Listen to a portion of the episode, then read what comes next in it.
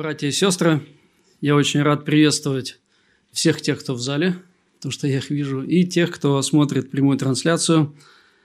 Благодарен Богу за возможность а, служить вам в это время. А, хочу еще раз передать привет от нашей семьи. Мы очень соскучились по живому общению и надеемся и молимся, чтобы как можно быстрее закончился карантин и вся эта ситуация с коронавирусом закончилась. Христос воскрес, братья и сестры. Мы продолжаем радоваться празднику Христового воскресения, несмотря на карантин, несмотря на все ограничения. Мы радуемся тому, что Христос воскрес, и смерть не удержала Христа, и никакие ограничения, которыми мы сегодня с вами связаны, не смогут ограничить Христа в Его труде, который Он совершает в нашем сердце, в нашей церкви – Праздник Христового воскресения для меня личный праздник, потому что в, одно из, в, в один из праздников много лет назад я молился молитвой покаяния и помню это удивительное время, те перемены, которые Бог производил в моей жизни, и радуюсь тому, что личный праздник Христового воскресения был для двух сестер в прошлое воскресенье. Две сестры покаялись, и это действительно большая радость для нас – мы продолжаем проповедовать по пасхальным событиям, размышлять над тем периодом времени жизни учеников, уже после пасхальным э, таким событиям. И сегодняшний текст я взял по э, рекомендации наших братьев, пасторов. Но для начала небольшое вступление, как обычно я и делаю. Сегодня мы живем в обществе, которое находится в конфликте с самими, то есть люди в нашем обществе находятся в конфликте сами с собой. В большинстве своем наше общество конфликтует внутри себя, и это связано с двумя сторонами. У этого есть две, такие две стороны. Первое, наше общество сегодня стремится к самоутверждению, потому что сегодня человек сделал себя мерой всех вещей – Человек решил, что он имеет определять, что он имеет право определять реальность, что у человека есть все ресурсы для того, чтобы определять, что есть истина и что есть правда. И вместе с тем интересно, что настолько разная правда сегодня в мире, что сегодня есть такое устойчивое выражение, что у всех своя правда, у всех своя истина. Как ты веришь, так и живи. И, в принципе, мы живем в довольно такое время терпимости а, к разным взглядам на жизнь. Сегодня я буквально ехал в такси, и таксист очень так аккуратно и вежливо говорил о церкви. Он спросил, куда еду, на работу или нет. Я ему чуть-чуть немножко рассказал, и он просто очень так аккуратно, деликатно делился с тем, что да, это хорошее дело, вы так верите. То есть и Сегодня люди больше верят а, своим чувствам, своим эмоциям, своему опыту, своим знаниям, сегодня родители, многие родители с детства говорят своим детям, что тебе нужно найти себя, тебе нужно найти свое самое сокровенное желание и двигаться к нему. Тебе а, можно никого не слушать, двигайся к своей мечте, найди самого себя, слушай свое сердце, свою интуицию. То есть, и это на самом деле говорит о том, что люди вокруг нас стремятся утвердить себя. И это правда. Сегодня очень много тренингов, много книг – а, разных видеоресурсов и других ресурсов в интернете настроены на то, чтобы человека утвердить в этом мире. Но еще одна сторона нашего общества – это мы можем сказать, что наше общество – это люди, это общество сомневающихся людей. Я уже приводил пример неоднократно а, того, что сегодняшняя проблема депрессии просто достигает небывалых объемов.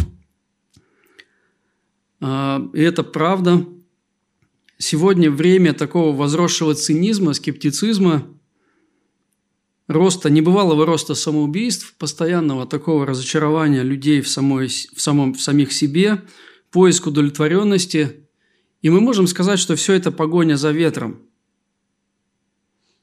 С одной стороны, люди стремятся к самоутверждению – Люди пытаются найти мир, покой, люди пытаются найти стабильность в этой жизни, стабильность самих себе, вместе с тем у них это не получается. И сегодня общество разочарованных людей вокруг нас. А кто-то может на самом деле возразить и сказать, слушай, ну это неправда, но как минимум мы знаем и видим очень много людей, а, таких уверенных в себе, успешных, стильных, стабильных. Их много в интернете, их много в Ютубе, их много в Инстаграме, много в разных соцсетях, людей, достигших успеха. Но на самом деле интересно, что сегодняшние события показали несостоятельность своего рода вот такой стабильности людей – Ответ на самом деле очень простой. Это люди, лишь обладающие иллюзией стабильности, силы, уверенности в себе, потому что они возлагают надежду на очень хрупкие вещи. Просто буквально пару примеров. Деньги создают иллюзию стабильности и защищенности. И люди, обладающие какими-то средствами, накоплениями, могут чувствовать себя вполне уверенно. Но сегодня огромнейшее количество людей переживают из экономического кризиса – и на самом деле сегодня очень многие люди в страхе, которые буквально недавно жили в уверенности и в стабильности. Здоровье может создавать иллюзию силы, уверенности. Но как много людей сегодня переживают за свое здоровье. Как много людей сегодня находятся в страхе перед а, вирусом, а многие люди просто не осознают серьезности всей ситуации. Но на самом деле здоровье показывает, что это тоже ненадежный источник, да, это тоже ненадежное основание – Семья тоже может создавать иллюзию стабильности, иллюзию защищенности, иллюзию принятия. Но мы с вами знаем, что сегодняшний период, сегодняшние годы а, в нашем обществе самые высокие по процентам разводов. Не только в нашей стране, а во всем мире. Оказывается, семья тоже не очень-то твердое основание для жизни. И люди, которые ищут идентичности в семье, в основном большинство из них терпят разочарование. Карьера – может создавать иллюзию смысла жизни, иллюзию наполненности, иллюзию какой-то определенности, но на самом деле мы с вами знаем, что сегодня очень многие люди лишились работы. Я буквально смотрел недавно несколько интервью одних таких успешных бизнесменов, у которых очень много э, сотрудников, и они с болью в сердце говорят, мы вынуждены были лучших отправить домой – и просто объяснить им, что не в тебе причина, просто так сложились обстоятельства. Многие люди сегодня потеряли карьеру, потеряли, потеряли работу, и на самом деле для многих это серьезное переживание, серьезная боль. Их основание шатается. Определенный успех может создавать иллюзию удовлетворенности, но сегодня очень сильная конкурентная борьба – и чтобы людям держаться определенного уровня успеха, им нужно очень много прилагать усилий. И на самом деле это жизнь в постоянной суете, в постоянной гонке, в постоянной какой-то поиска стабильности, новых каких-то решений. И во многом это тоже не является таким очень хорошим и твердым основанием в жизни. И сегодняшние обстоятельства еще раз показали, что на самом деле, насколько хрупок наш мир, насколько хрупко основание, на котором люди возлагают свою жизнь. Еще раз повторю, все это создает лишь иллюзию счастья, но оборачивается рассветом депрессии, разочарования, неудовлетворенности. Интересно, что если события будут развиваться дальше, и многие люди знают, что когда происходят слишком сильнейшие кризисы, то у людей начинается паника, и люди просто буквально начинают растаптывать друг друга и вообще терять свою человечность. И мы молимся, чтобы Бог не допустил таких серьезных потрясений в наше время – чтобы Бог сохранил людей и дал людям как можно больше. Бог дал людям спасение и уверенности, и твердости в Нем. Вы знаете, когда Христос воскрес, Он явился своим ученикам, мы об этом будем читать. Но интересно, что Христос встретился со страхами учеников, с сомнениями, даже с неверием. Кстати, с неверием всех учеников, не только Фомы. Ученики были разбиты, надежды их рухнули – со смертью Христа. Они запирались от страхи от иудеев, жили в такой некоторой самоизоляции, с тревогой, смотря в будущее. Они вообще не знали, как им жить, как им вообще вернуться просто к обычной жизни. Потому что ну вот стабильность, вся их стабильность, она была буквально разрушена. И вот в этот момент потрясения, скорби, переживания – такого страха и нестабильности, когда они поняли то, на что они возлагали надежды, просто рухнуло, приходит Христос и говорит «Мир вам». Вот эти встречи с воскресшим Христом навсегда изменили этих людей. Никто не остался равнодушным. Встреча с воскресшим Спасителем меняет всех. Это произошло в том числе и с таким сомневающимся скептиком Фомой. Давайте прочитаем текст. Евангелие от Иоанна, 20 глава, 24 по 31 стихи. Встреча сомневающегося скептика и Христа. Фома же, один из двенадцати, называемый Близнец, не был тут с ними, когда приходил Иисус. Другие ученики сказали ему, мы видели Господа, но он сказал им, если не увижу на руках его ран от гвоздей, и не вложу перста моего в раны от гвоздей, и не вложу руки мои в, ребро, в ребра его, не поверю. После восьми дней опять были в доме ученики его, и Фома с ними. Пришел Иисус, когда двери были заперты, стал посреди них и сказал «Мир вам!» Потом говорит Фоме, подай перст твой сюда и посмотри руки мои, подай руку твою и вложи в ребра мои, не будь неверующим, но верующим. Фома сказал ему в ответ, Господь мой и Бог мой. Иисус говорит ему, ты поверил, потому что увидел меня, блаженные не видевшие, не видевшие, но уверовавшие. Много сотворил Иисус пред учениками своими и других чудес, о которых не написано в книге сей – все же написано, дабы вы уверовали, что Иисус есть Христос, Сын Божий, и веруя, имели жизнь во имя Его». Вообще, глядя на этот текст и глядя на Евангелие от Иоанна, можно, на самом деле, без сомнений сказать, что красной линией, которая проходит через все Евангелие, это тема веры и неверия. Эту проповедь я назвал «Вера или, не, вера или неверие» – вот в чем вопрос – В этом тексте, который мы читаем, мы видим яркий переход от неверия к вере. И дальше, в 30 и 31 главе, мы видим вообще цель написания Евангелия Тана, такая кульминация всего Евангелия. Потому что Иоанн прекрасно понимает, что вопрос веры или неверия играет самую колоссальную и самую важную и решающую роль в жизни каждого на земле – Наша вечная судьба, наша вечная участь и качество нашей жизни, качество отношения со Христом, наше отношение к происходящим событиям будет зависеть от одного простого вопроса – веры или неверия. Либо я верю, либо нет.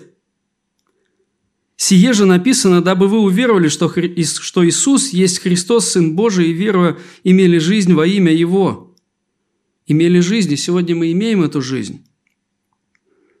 Это актуально для всего нашего общества, потому что решается вопрос вечной участи каждого человека на земле, всех живущих сегодня. Решается вопрос, и этот вопрос – вера или неверия. Это актуально для церкви, потому что вопрос веры или, или недоверия определяет качество нашей христианской жизни. Сегодня очень много христиан находится в страхе. И это вопрос веры или неверия. В этом Евангелии мы видим, знаете, интересный такой момент. Это вот эту веру или неверие можно определить еще кое-что сказать. Можно сказать, что у спасительной веры есть определенное свойство роста. И мы с вами видим на основании этого Евангелия, как вера учеников растет. Она местами слабая, хрупкая, но благодаря Христу, благодаря Его работе с ними, их вера растет и утверждается – Вместе с тем у неверия тоже есть свой определенный рост, рост в ожесточении. Когда неверующие люди, либо когда верующие встречаются с определенной истиной, начинают противиться этой истине, когда люди воюют с благодатью, то у них есть свойство ожесточать свое сердце. И на самом деле вот, вот этот пример ожесточения сердца можно видеть не только среди неверующих людей, которые каким-то образом противятся истине и озлобляются все больше и больше, но это происходит порой в общине, в церкви. Когда люди не хотят слышать слово, истину, ожесточают свое сердце по отношению к Христу, к церкви, к братьям и сестрам, к своим семьям. И, к сожалению, это происходит. Мы видим рост веры, и вместе с тем мы видим рост в ожесточении, в рост неверия. Вера и неверие в Евангелие, я еще раз повторюсь, это такая красная линия, это главная тема всего Евангелия. И здесь можно буквально пробежаться по всему Евангелию, по нескольким текстам. Обратите внимание, первая глава Евангелия от Иоанна, 11 и 12 стихи. «Пришел к своим, и свои его не приняли. а тем, которые приняли Его, верующим во имя Его, дал власть быть чадами Божьими». Дальше третья глава, слова Иоанна Крестителя о Христе, где он обозначает спасительную веру и последствия неверия. Верующий в Сына имеет жизнь вечную, а неверующий в Сына не увидит жизни, но гнев Божий пребывает на нем. Пятая глава. Иисус отвечает иудеям. «Истинно, истинно говорю вам, слушающий Слово Мое и верующий пославшего Меня, имеет жизнь вечную. И на суд не приходит, но перешел от смерти в жизнь». Шестая глава. Непростой вопрос Иисуса к ученикам. Тогда Иисус сказал 12, «Не хотите ли вы отойти?» Симон Петр отвечал ему, «Господи, кому нам идти? Ты имеешь глаголы вечной жизни, и мы уверовали и познали, что Ты Христос, Сын Бога Живого». То есть вот эта тема веры и неверия – это главная тема всего Евангелия. И здесь на самом деле у меня еще много текстов выписано, которые говорят именно об этом. И наш сегодняшний с вами текст не исключение. Он касается веры и неверия Фомы. Но немножко хочется сказать э, несколько слов в оправдание Фомы, потому что мы знаем, что в нашем обществе употребляется имя Фомы с отрицательной, такой сильно, с негативной точки зрения. Фома неверующий, очень часто люди ярлыки на других людей вешают этой фразой. Но на самом деле хочется сказать, что вот этот случай с Фомой, он не был уникальным, потому что примерно то же самое происходило со всеми учениками при явлении Христа. В тот же Первый день недели вечером, когда двери дома, где собирались ученики его, были заперты от опасения от иудеев, пришел Иисус и стал посреди и говорит им «Мир вам!» Евангелие от Луки, 19 глава. Лука в своем описании этой ситуации добавляет «Они смутились и, испугавшись, подумали, что видят Духа». Марк добавляет «И упрекал Христос их за неверие и жестокосердие, что видевшим Его воскресшим не поверили» упрекал их за неверие и жестокосердие, что видевшим его воскресшим не поверили. Добавляет Марк, 16 глава, 14 стих. Также Лука добавляет, но он сказал им, что вы смущаетесь и для чего такие мысли входят в ваши сердца ваши. И он демонстрирует им доказательство воскресения, точно так же, как и Фоме. Посмотрите на руки мои, на ноги мои, это я сам. Осижите меня и рассмотрите, ибо дух плоти и костей не имеет, как видите у меня». И, сказав это, показал им руки и ноги. Когда же от радости, они еще от радости не верили и дивились, он сказал им, есть ли у вас какая пища, и Христос ест перед ними. Опять же, вывод очень простой. Даже заявив о своей вере, в 24 главе, в 34 стихе, им все равно требуется доказательство – Иисус упрекает их за неверие, Марк добавляет. И Христос преподносит доказательства своего воскресения, добавляет Лука в 24 главе в 39 стихе. То есть эта ситуация оказалась не уникальной. Просто в тот момент, когда Христос, можно сказать, пришел к ним, Фомы не было, и многие люди задаются вопросом, где же был Фома. И скорее всего, что Фома просто решил один а, горевать по Христу, и просто уединился в это время. Просто находился один. Не зря евангелист вот помещает эту историю перед тем, как сообщить цель написания Евангелия. То есть вот интересно, что он приводит случай с Фомой и потом говорит о цели написания Евангелия. И это очень, на самом деле, потрясающий пример для нас сегодня, вообще для церкви, для всего нашего скептично настроенного общества – Потому что на самом деле такой сомневающийся скептик может стать верующим. И это Божья благодать. Это удивительная Божья благодать. И мы поговорим сегодня с вами о двух вещах. О губительном, о губительном неверии и также о спасительной вере, ведущей к удовлетворенности. О губительном неверии или о силе, о губительной силе неверия – это первый пункт. Поговорим немножко о сути неверия.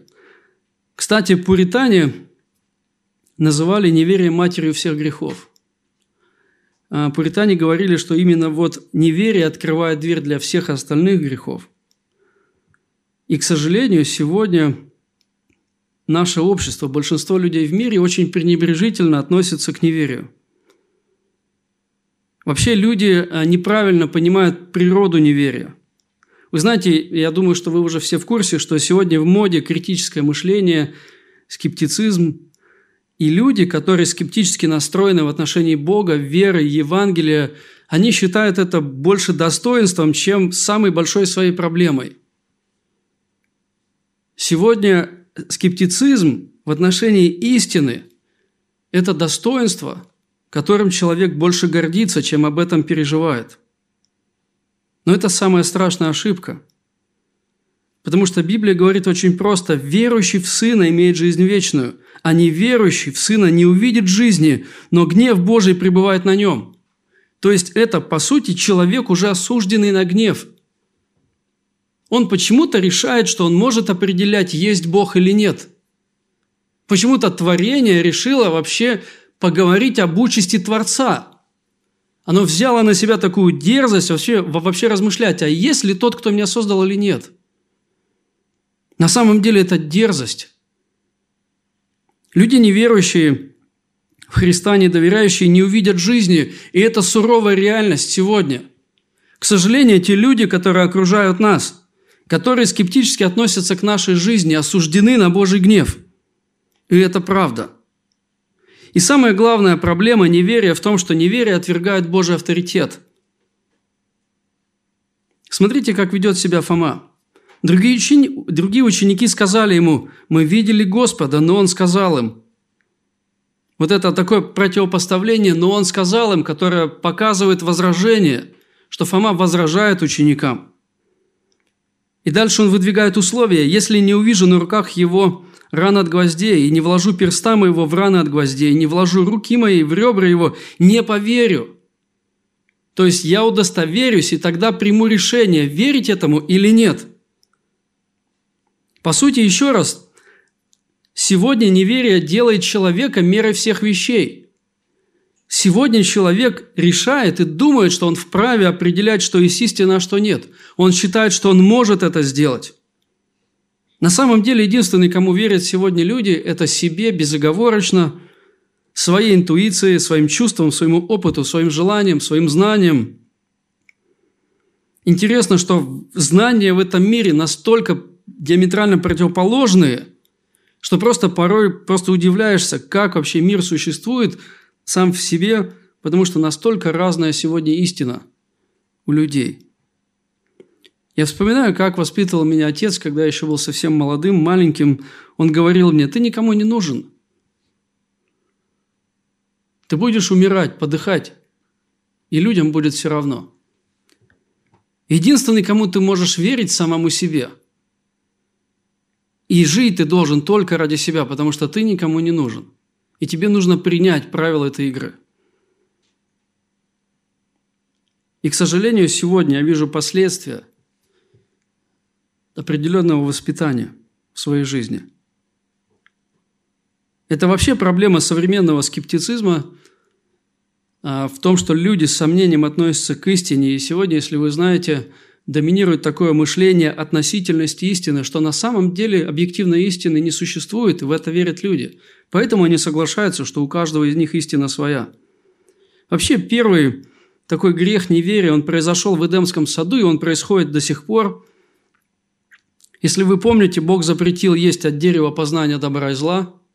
Бог четко определил назначение дерева и сказал, вы не должны есть. Бог запретил это делать. И заповедовал Господь Бог человеку, говоря, от всякого дерева в саду ты будешь есть, а от дерева познания добра и зла не ешь от него, ибо в день, который ты вкусишь, от него смертью умрешь. Бог показывает да, последствия – того, что произойдет, если они нарушат Божье повеление. Дальше слова змея. «Вы будете как боги, знающие добро и зло». Они получают из ней информацию. Быть как Бог – определять, что есть добро и зло. Жить в автономии от Бога и самостоятельно принимать решения. И обратите внимание, как после слов змея изменилось изменился взгляд Евы на это же самое дерево, на эти же самые плоды. По сути, она переопределяет то, что сказал Бог. Бог сказал, смертью умрешь. А она решила по-другому, она изменила, да, то есть она решила по-своему. И увидела жена, что дерево хорошо для пищи, и что оно приятно для глаз, и вожделенно, потому что дает знание. Смертью умрешь. Ева говорит, нет, дает знание. И взяла плодов его, ела и дала также мужу своему, и он ел. Говорят богословы, которые изучают книгу «Бытие», что в тот момент, когда происходил разговор со змеем, а, Адам находился рядом. Она принимает решение. И это первое упоминание неверия, когда человек подавляет истину ложью. И сегодня на самом деле люди делают то же самое. Люди отвергают Божий авторитет. Они говорят, мы будем решать сами – знаете, что сегодня есть люди, которые отвергают существование Бога вообще. Они говорят, Бога не существует в принципе, что является такой величайшей трагедией в жизни людей. Но огромное количество людей соглашаются с существованием Бога. Они говорят, ну как бы да, Бог есть. Но они не согласны с его правящей позицией. Люди не согласны видеть и знать Бога как царя и господина жизни, который имеет право определять историю – который имеет право определять обстоятельства жизни. Для них Бог, он как бы абстрактен, отдален, безучастен к тому вообще, что с ними происходит. Люди отказываются верить в Бога, который требует поклонения. Люди отказываются верить в Бога, который требует послушания. Люди отказываются верить в Бога, который имеет личность, который имеет свой собственный характер, свой собственный взгляд на вещи, и который имеет право решать, абсолютно все в этом мире. Люди соглашаются верить в безличностного Бога, и это в их, голове, в их голове, в их мышлении. Это дает им право самим определять реальность жизни, и люди оказываются заложниками лжи. Я уже привел пример вам с Евой, как она стала заложницей лжи, потому что сама, да, на, на основании какой-то информации со стороны, она сама приняла решение, изменила назначение плода – и мы об этом с вами читаем в послании к римлянам в 1 главе 18 стихе. «Ибо открывается гнев Божий с неба на всякое нечестие, неправду человеков, подавляющих истину неправдой». То есть, что делают люди с информацией, с истиной? Они подавляют ее неправдой. Сегодня все творение в мире говорит о том, что есть Бог, Творец, о том, что есть разумный замысел, о том, что есть определенные духовные законы. Люди берут эту истину, подавляют ее и придумывают совершенно что-то свое.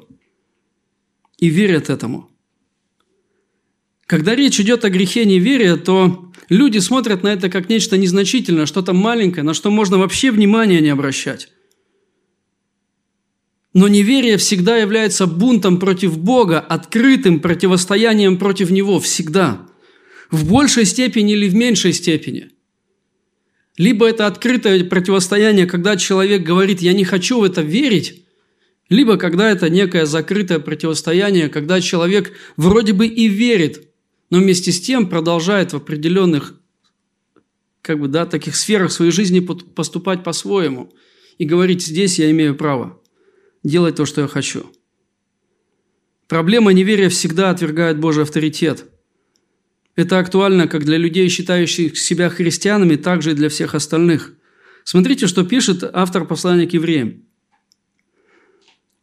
«Смотрите, братья, чтобы не было в ком из вас сердца лукавого и неверного, дабы вам не отступить от Бога живого». И там дальше продолжается эта тема, Евангелие 3 глава. Можете прочитать это место, оно большое и очень содержательное.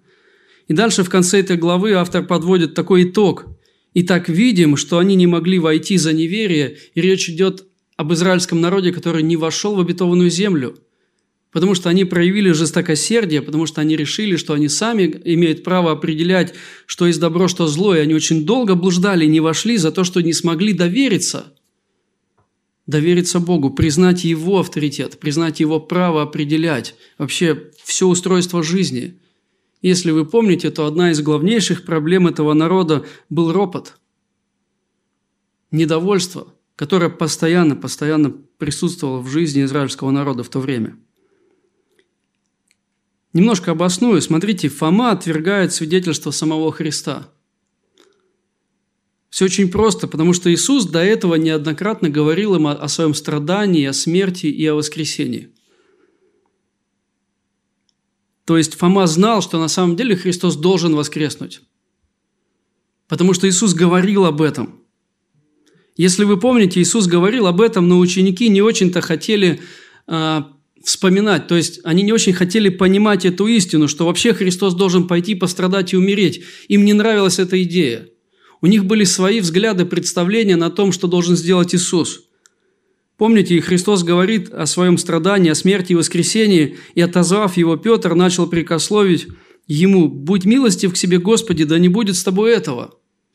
То есть он не хочет принимать это. Фома знал свидетельство Христа о том, что ему должно воскреснуть, но не захотел слушать и не поверил, когда ученики сказали ему – Фома отвергает свидетельство учеников. Они рассказали ему об этом.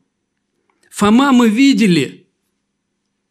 Фома, он ел перед нами. Он показал нам и руки, и ноги. Чего тебе еще нужно? Помните, Фома ответил «но». Такое резкое отрицание. Луки 24 глава 43 стих «И взяв, ел перед ними». И ученики видели и говорили «Фома, мы же свидетели, что тебе еще нужно?» Также Фома отвергает свидетельство Писания. С того момента, с прошлой встречи учеников и Христа, и вот сегодняшнего текста, сегодняшней встречи Фомы и Христа, прошла буквально неделя, 8 дней. В тот момент Фомы не было. И, скорее всего, в течение этой недели, может быть, в нескольких днях, ученики объясняли и доказывали Фоме на основании Писания – что Христос действительно воскрес по Писанию. Обратите внимание на 24 главу Луки, 44 стиха. «И сказал им это, вот при их той встрече, вот то, о чем я говорил вам, еще быв с вами, что надлежит исполниться всему написанному о мне в законе Моисеевом и в пророках и псалмах. Тогда отверз им ум к разумению Писаний. И сказал им, так написано, и так надлежало пострадать Христу и воскреснуть из мертвых в третий день. Вы же свидетели сему. И вот ученики слушают это, они понимают, что исполнилось пророчество, они понимают, что все, что было записано в законе, исполнилось. И вот проходит неделя, они видят Фому, ученика, который говорит, нет, это все неправда. И скорее всего, что они объясняли Фоме, не просто рассказывали свое личное свидетельство, но и приводили ну, так, доказательства Писанием – но Фоме этого недостаточно. Он отвергает личное свидетельство Христа, отвергает свидетельство учеников, он отвергает свидетельство Писания. Более того, Фома выдвигает условия, в которых он готов поверить. Он говорит, вот если я сделаю то-то или то-то, если я увижу то-то или то-то, я должен увидеть, я должен почувствовать. Интересно, что Фома доверяет своим чувствам и своему зрению больше, чем Писанию, больше, чем словам своих же друзей, учеников, больше, чем самому Христу. Он себя, по сути, делает, так скажем, да, мерой всех вещей. Как много людей, которые из-за своего неверия так и продолжают жить в своем собственном придуманном мире. Люди говорят, Бога нет – и люди каким-то образом придумывают тот, тот мир, в котором они живут. Они придают ему смысл, они придают смысл жизни, смысл своей семье, всему, что происходит. Это вообще, по сути, отсутствие реальности. Люди не понимают реальности. Живут во тьме. Об этом, кстати, очень много говорит Писание.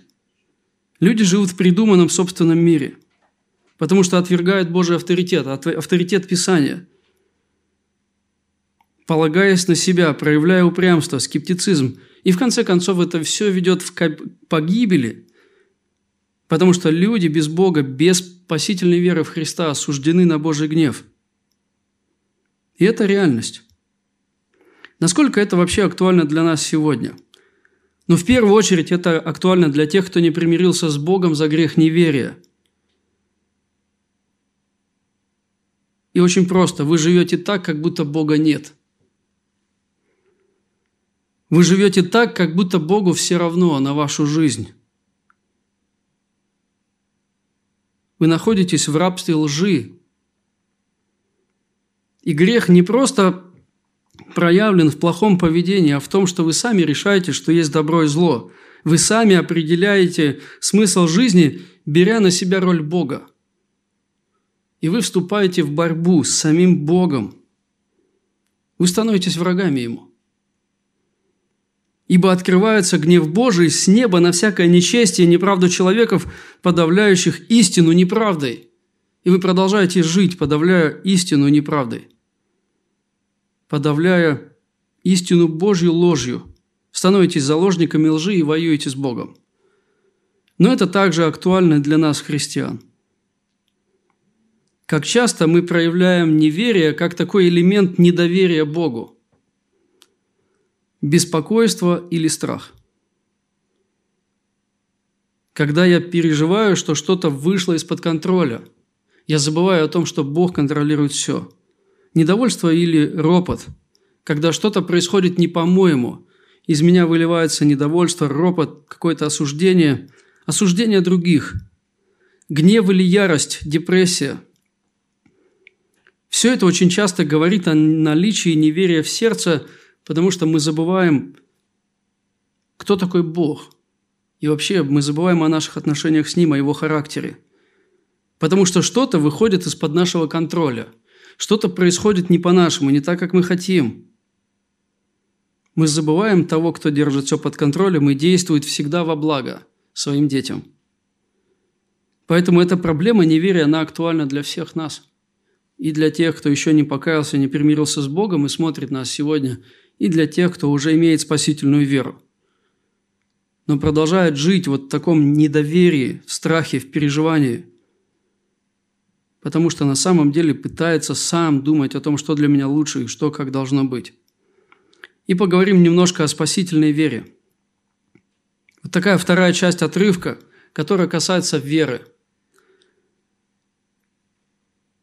И первая мысль которую хочу сказать, вера рождается исключительно благодатью. Мы видим, знаете, вот когда мы читаем Евангелие, то везде я вижу Христа как инициатора любви, инициатора отношений. Когда Христос пришел к ученикам и обратился лично к Фоме, вот Фома увидел любовь Христову и заботу о нем. Фома отвергает Божий авторитет проявляет упрямство, недовольство. Он скорбит, потому что жизнь пошла не так, как он хотел. И это действительно переживание для него, потому что их надежды всех учеников рухнули. И вот в этот момент, когда в сердце Фомы есть определенная вражда, которую, возможно, Фома даже сам еще не осознает, к нему приходит Христос лично. После восьми дней опять были в доме ученики его – и Фома с ними пришел Иисус, когда двери были заперты, то есть буквально прошел сквозь стены, стал посреди них и сказал «Мир вам!» «Мир вам!» Потом приходит, потом говорит Фоме «Подай перст твой сюда и посмотри руки мои, подай руку твою, вложи в ребра мои, не будь неверующим, но верующим». Фома встретился с благодатью лицом к лицу. Он встретился с любовью Христа, хотя по идее, не заслуживал ее, как и мы с вами. знаете, когда человек видит незаслуженную любовь Божью к себе и милость Божью, это на самом деле располагает доверить свою жизнь такому Богу. И вообще приход Иисуса к ученикам, встреча Иисуса и Фомы – это проявление безусловной Божьей любви и милости к ним. Кстати, обратите внимание, что пишет Иоанн о том, что Бог на самом деле является инициатором любви, инициатором отношений. Смотрите, какую любовь дал нам Отец, чтобы нам называться и быть детьми Божьими. Мир потому не знает нас, что не познал Его. Это 1 Иоанна 3 глава, 1 стих. Также 3 глава, 16 стих. «Любовь познали мы в том, что Он положил за нас душу свою». И когда Христос воскрес, они увидели, что тот, кто умер, он и воскрес ради них и пришел к ним в самый такой непростой, тяжелый момент их жизни. И смотрите, что он пишет в 4 главе в 16 стихе. И мы познали любовь, которую имеет к нам Бог, и уверовали в нее. Бог есть любовь, пребывающий в любви, пребывает в Боге, и Бог в нем. Вообще, благодать этой истории в том, что Христос приходит к растерянным, разбитым, разочарованным, испугавшимся ученикам, которые готовы вернуться к прошлой жизни. Помните, да, чем начали сразу же практически заниматься ученики, когда чуть-чуть начала ситуация улучшаться. Вернулись к прошлой жизни. Ученики до этого разбежались, оставили Иисуса, испугались, разочаровались, предали все до одного. Испугались, оставили одного – он приходит к ним и говорит «Мир вам». Нас на самом деле это очень нетипично, потому что когда нас предают, когда к нам относятся как-то пренебрежительно, то в нашем сердце возникают немножко другие желания. Вряд ли мы хотим прийти к этому человеку и сказать «мир тебе» и проявить к нему незаслуженную любовь. Чаще всего люди реагируют по-другому на предательство, на сомнение, на недоверие. Но Христос приходит и говорит «мир вам». Хоть он, он и упрекает их в неверии, это сказано с любовью и заботой об их же вере, потому что Христос пришел, чтобы пробудить их веру, чтобы укрепить их веру. И это удивительная Божья благодать для его учеников. Знаете, когда мы сомневаемся, когда мы падаем, когда нам порой бывает очень трудно, и мы чувствуем, что мы предаем Бога, то мы ожидаем Божьего осуждения – Порой мы думаем, что Бог смотрит и очень недоволен, и нам очень трудно приходить к Богу, который должен поругать нас. Но если мы с вами спасенные, верующие во Христе, то даже в самые трудные моменты нашей жизни Христос приходит и говорит «Мир вам!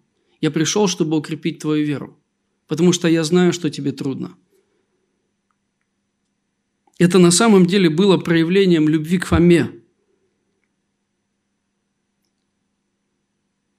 и, Христа приходит, и Христос приходит к нему и обращается к нему лично. У меня очень простой вопрос для самопознания сегодня для, для всех нас. Видите ли вы сегодня удивительную Божью любовь и милость к вам?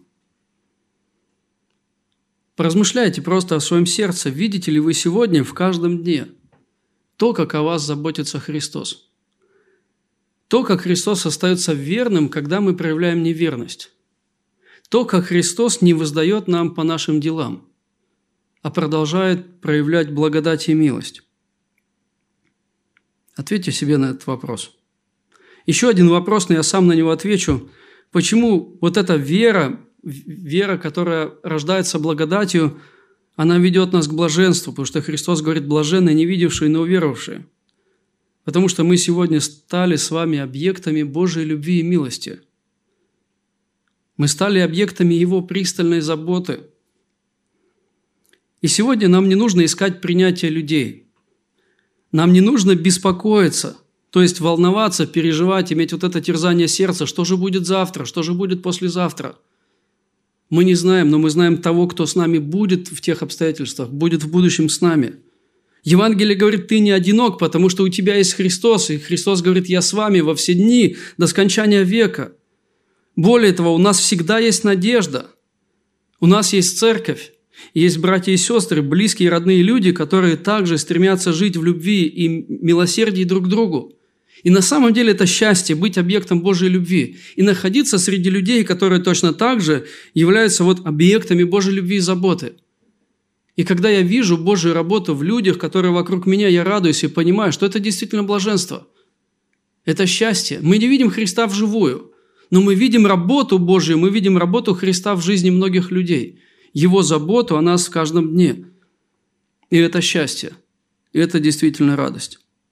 Подумайте, кстати, как бы сильно изменилось общество, если бы сегодня люди в нашем городе покорились Христу и старались учиться и жить в любви, как Христос.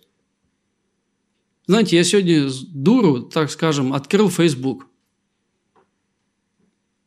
И просто пожалел на самом деле, что открыл, потому что очень много несправедливости сегодня вот просто на нас льется с потоком со всех соцсетей.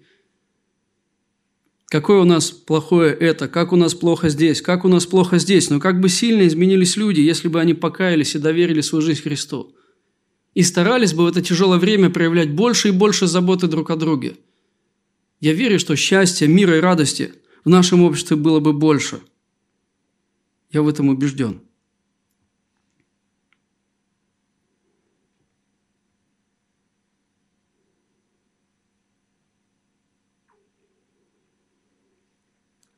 Следующая мысль о том, что вера признает авторитет Иисуса Христа. Знаете, в этот момент Фома не восклицает, когда Иисус показывает ему руки, Фома не восклицает, «О, Иисус, это что, реально ты?» «Ой, ну это правда, это же ты, э, слушай, я тут как бы, ну, чуть-чуть думал, что ты дух там, понимаете?» То есть, как-то вот реакция Фомы другой, другая – он не просто признает факт воскресения Христа. Вот в словах Фомы сокрыто нечто глубокое, личное, такое смиренное и очень ценное для нас. На самом деле, вот все, что мог сказать в тот момент Фома, когда он встретился с благодатью, когда он встретился с любовью, когда он встретился с милостью, лицом к лицу, вживую, вот все, что он мог сказать – «Господь мой и Бог мой». Фактически это исповедание, признание того, что Христос действительно тот – кому можно доверять, тот, кто имеет право определять мою жизнь, так как Он этого хочет, а не как я. Если вы помните, кстати, Христос именно так молился в Гефсимании. Если угодно, пронеси эту чашу мимо, но, но, но да будет воля твоя. Почему? Потому что ты имеешь право определять. И ты так решил. Я подчиняюсь. Вера – это фактическое признание господства, господства Христа над моей жизнью это признание того, что Бог имеет право определять реальность моей жизни и все мои обстоятельства. Я не так давно слушал свидетельство одного пастора, который столкнулся с сильными страданиями вот в этот период пандемии. У него, ему задают вопрос, слушайте, что вам помогало держаться веры? И он говорит, первое, о чем я думал, Господи, Ты имеешь право. Да, происходит некомфортно для меня. Это приносит мне боль и страдания. Но ты имеешь право делать то, что ты делаешь, потому что ты Бог. И это на самом деле вера. Успокаивать себя тем, что Бог имеет право делать то, что Он делает. Потому что вера признает вот это право Бога определять мою жизнь. Вера – это признание того, что Бог достоин нашего поклонения, нашего послушания и нашей любви. Кстати, интересно, что вот подобное произошло с Иовом – если вы помните, его вера, она стала еще крепче, еще ярче. Иов действительно многое понял за вот этот период страдания, который был в его жизни, и мы читаем вот итог, слова Иова, 42 глава с 1 стиха. «И отвечал Иов Господу и сказал, «Знаю, что ты все можешь, и что намерение твое не может быть остановлено. Кто сея мрачающий провидение, ничего не разумея, так я говорил о том, чего не разумел, о делах чудных для меня, которых я не знал. Дальше пятый стих. «Я слышал о тебе слухом уха. Теперь же мои глаза видят тебя, поэтому я отрекаюсь и раскаиваюсь в прахе и пепле». Вот примерно то же самое произошло с Фомой, только его лексикон оказался меньше, и все, что он мог сказать, это «Господь мой и Бог мой». Вера признает авторитет Иисуса Христа. Она соглашается с теми обстоятельствами, в которые помещает нас Бог смирением и кротостью, доверием и благодарностью. И на самом деле сегодня, вот в этот период а, такой очень нехороший для нас, я думаю, что нам нужно учиться больше благодарить Бога. И действительно признавать, что Бог имеет право делать со своей землей и с людьми то, что Он считает нужным. Еще одна мысль здесь же. Вера, живая вера, спасительная вера – это признание собственной несостоятельности. Вы знаете, в сердце, где звучит «я могу», нет веры. Потому что я источник своей веры, я могу. Я объект веры. Там нет сокрушения, нет смирения, нет кротости. В этом сердце больше самодостаточность, уверенность в собственном превосходстве над другими. Знаете, я признаюсь вам, я люблю смотреть голос дети. Вообще мне нравится смотреть голос, но что меня расстраивает больше всего, когда я это смотрю? Реакция родителей, когда а, дети выбывают, и почти все как один родители говорят, ты самый лучший, ты сможешь все, ничего страшного не получилось, но ты достигнешь успеха там. И они пытаются, вот, так скажем, убедить ребенка в собственном превосходстве над другими. Ничего страшного, ты еще лучше, не переживай там, они неправильно тебя оценили. То есть, и вот, вот такое на самом деле вливание просто в сердца, в умы детей с самого детства. Родители настраивают на то, что человек сам является объектом собственной веры. Но на самом деле это реально просто очень нехорошее основание для жизни детей. Иисус говорит, блаженны нищие духом, ибо их есть Царство Небесное. Знаете, потому что тот человек, который не надеется на себя, человек в какой-то мере сломленный или разочарованный в себе, но знающий Бога, он будет держаться за Христа и надежду возлагать на Него. «Господи, я знаю, я не могу, но можешь Ты. Поэтому я буду делать, надеясь на Твою силу. Я буду прилагать те же самые усилия, еще больше усилий, зная, что Ты меня поддержишь. Зная, что Ты являешься источником моей силы, источником моей радости. Поэтому верующие люди, по сути, делают порой то же самое, что и неверующие. Но их источником является Бог. Надеющийся на Господа, как гора Сиона, не подвигнется, пребывает вовек. Псалом 124, 1 стих – на самом деле человек, который разочарованный в себе и доверяет Христу, это более стрессоустойчивый человек, я в этом уверен. Но человек, не имеющий опоры в Боге, человек, который надеется на себя, он фактически будет страдать. Смотрите, что говорит Писание. «Надеющийся на богатство свое упадет, а праведник, как лист, будет зеленеть». Притча 11 глава, 28 стих. Также слова Иеремии. Так говорит Господь, проклят человек, который надеется на человека и плоть делает своей опорою, и которого сердце удаляется от Господа. Он будет, как вереск в пустыне, и не увидит, когда придет доброе. Поселится в местах знойных, в степи, на земле бесплодной, необитаемой. И дальше продолжает. «Благословен человек, который надеется на Господа и которого упование Господь». И дальше вы можете прочитать Иеремия 17 глава. И здесь же вопрос для самопознания. Есть ли в вашей жизни рост в осознании вашей зависимости от Бога? Когда, живя христианской жизнью, вы все больше осознаете свою зависимость от Христа. Когда вы понимаете, что вы даже семью не в силах сохранить без Христа, без благодати.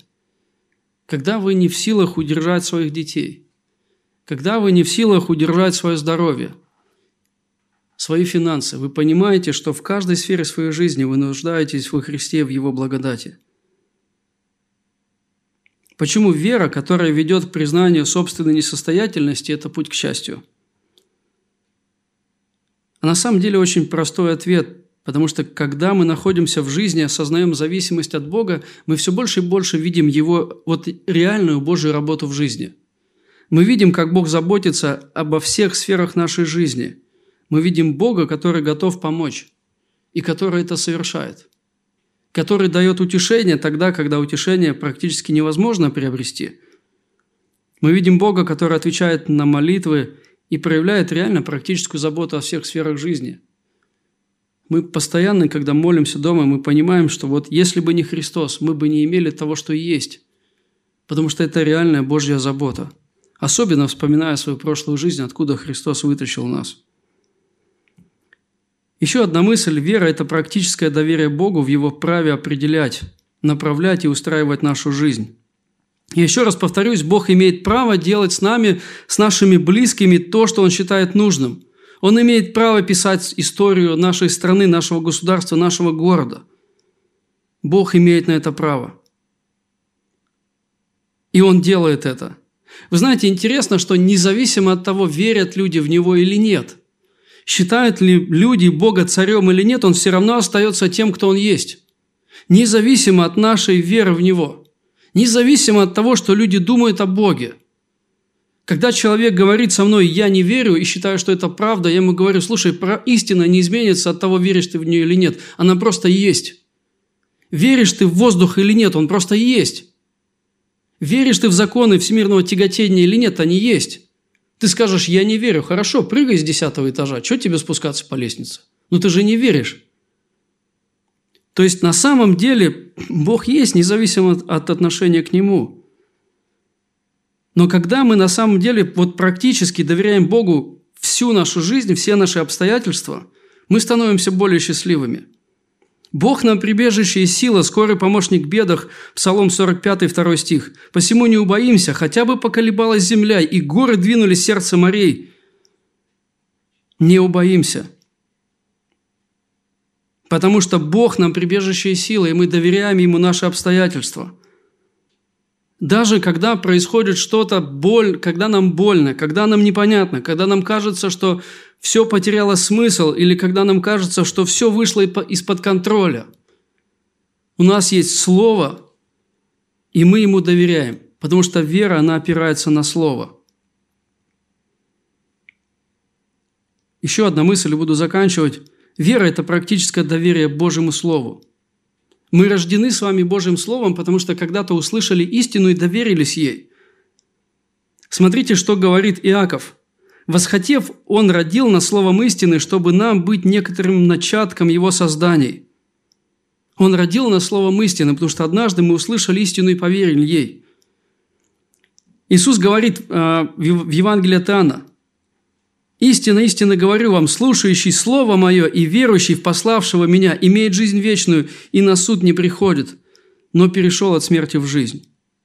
Верующий в Слово Мое, слушающий Слово Мое и верующий в пославшего Меня. И насколько важно сегодня нам пребывать в Писании. Именно почему сегодня вообще центральная часть жизни церкви – это изучение Слова. Проповеди, семинары, домашние группы, разные семейные встречи, и везде центром является изучение Слова. Потому что мы понимаем, что тогда Бог направляет нашу жизнь по Его воле. И тогда Бог делает в нашей жизни то, что Он хочет, и это приносит нам радость и счастье. Вопрос для самопознания очень простой. Является ли Библия руководством к моей жизни? Либо я руководствуюсь иному, иными принципами из жизни с каких-то альтернативных источников. Еще раз повторюсь, мне очень горько порой видеть вот эти вот пересылки всяких разных роликов, каких-то статей, которые на самом деле вообще не относятся к Писанию. Когда люди приводят какие-то определенные аргументы, какие-то знания, и они заставляют посмотреть на реальность не так, как говорит об этом Писание. Поэтому я не люблю WhatsApp сегодняшнего дня, мне не нравится Facebook – Потому что слишком много вот этой вот ложной информации, просто альтернативных каких-то источников, непонятных. Но на самом деле нам нужно всю информацию сравнивать со Словом. Живая вера, она опирается на Слово.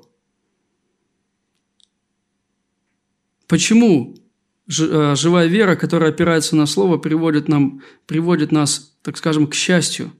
Блаженный, говорит Христос – очень просто, потому что Писание на самом деле рассказывает нам о нашем Господе, о нашем возлюбленном.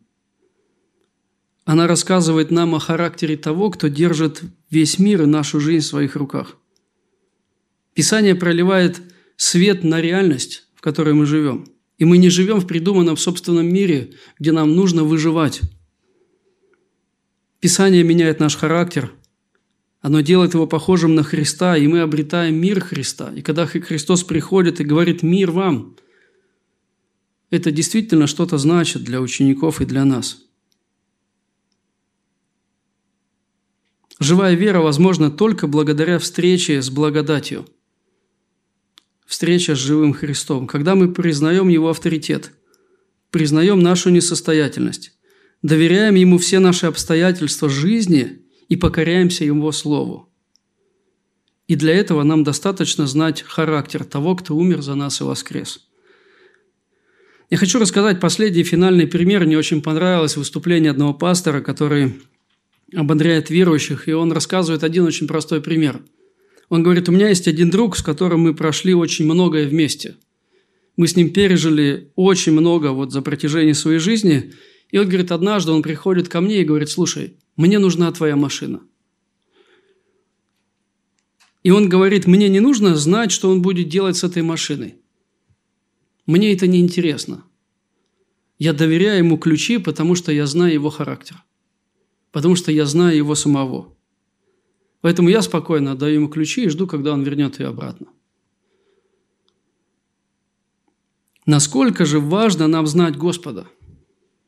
И на самом деле не обязательно даже знать, что Бог делает в этом мире, потому что мы знаем Божий характер и доверяемся Ему. И это на самом деле самое великое блаженство – быть Божьим детем, быть ребенком Бога, который держит весь мир в своей руке, который совершенен и абсолютен в своей благости и любви и в своей справедливости. Какое счастье быть на самом деле, вот быть с Богом и быть Его детем. В заключение хочу обратиться к тем, кто еще живет в неверии. Я молюсь, вот молюсь эту неделю, чтобы вы, услышав слово истины, не ожесточили сердце – как книжники фарисеи.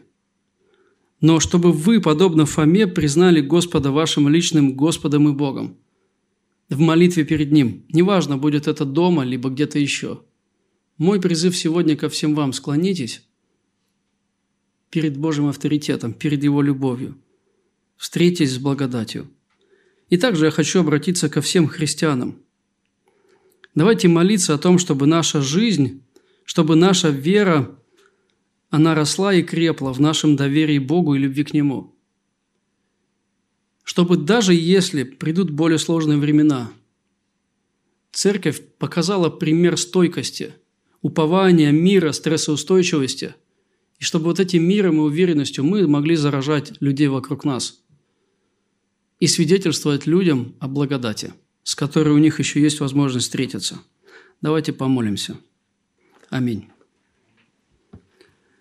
Отец, я благодарен Тебе за то, что был определенный момент в жизни учеников, когда им было особенно трудно, когда рухнули их представления о жизни, когда они разочаровались, Господь, когда они были испуганы и жили в самоизоляции, немножко другой, не такой, как мы.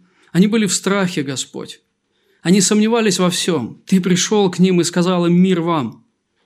Ты пришел, чтобы поддержать и укрепить их веру. Ты пришел, Господь, чтобы их неверие обернуть в такую живую, крепкую, сильную веру. И я благодарен, Господь, что на самом деле это изменило учеников. И мы знаем по истории, что они гораздо большие страдания претерпели в жизни и претерпевали эти страдания с радостью, с миром. И на самом деле они стали такими проводниками Божьей любви многим-многим людям.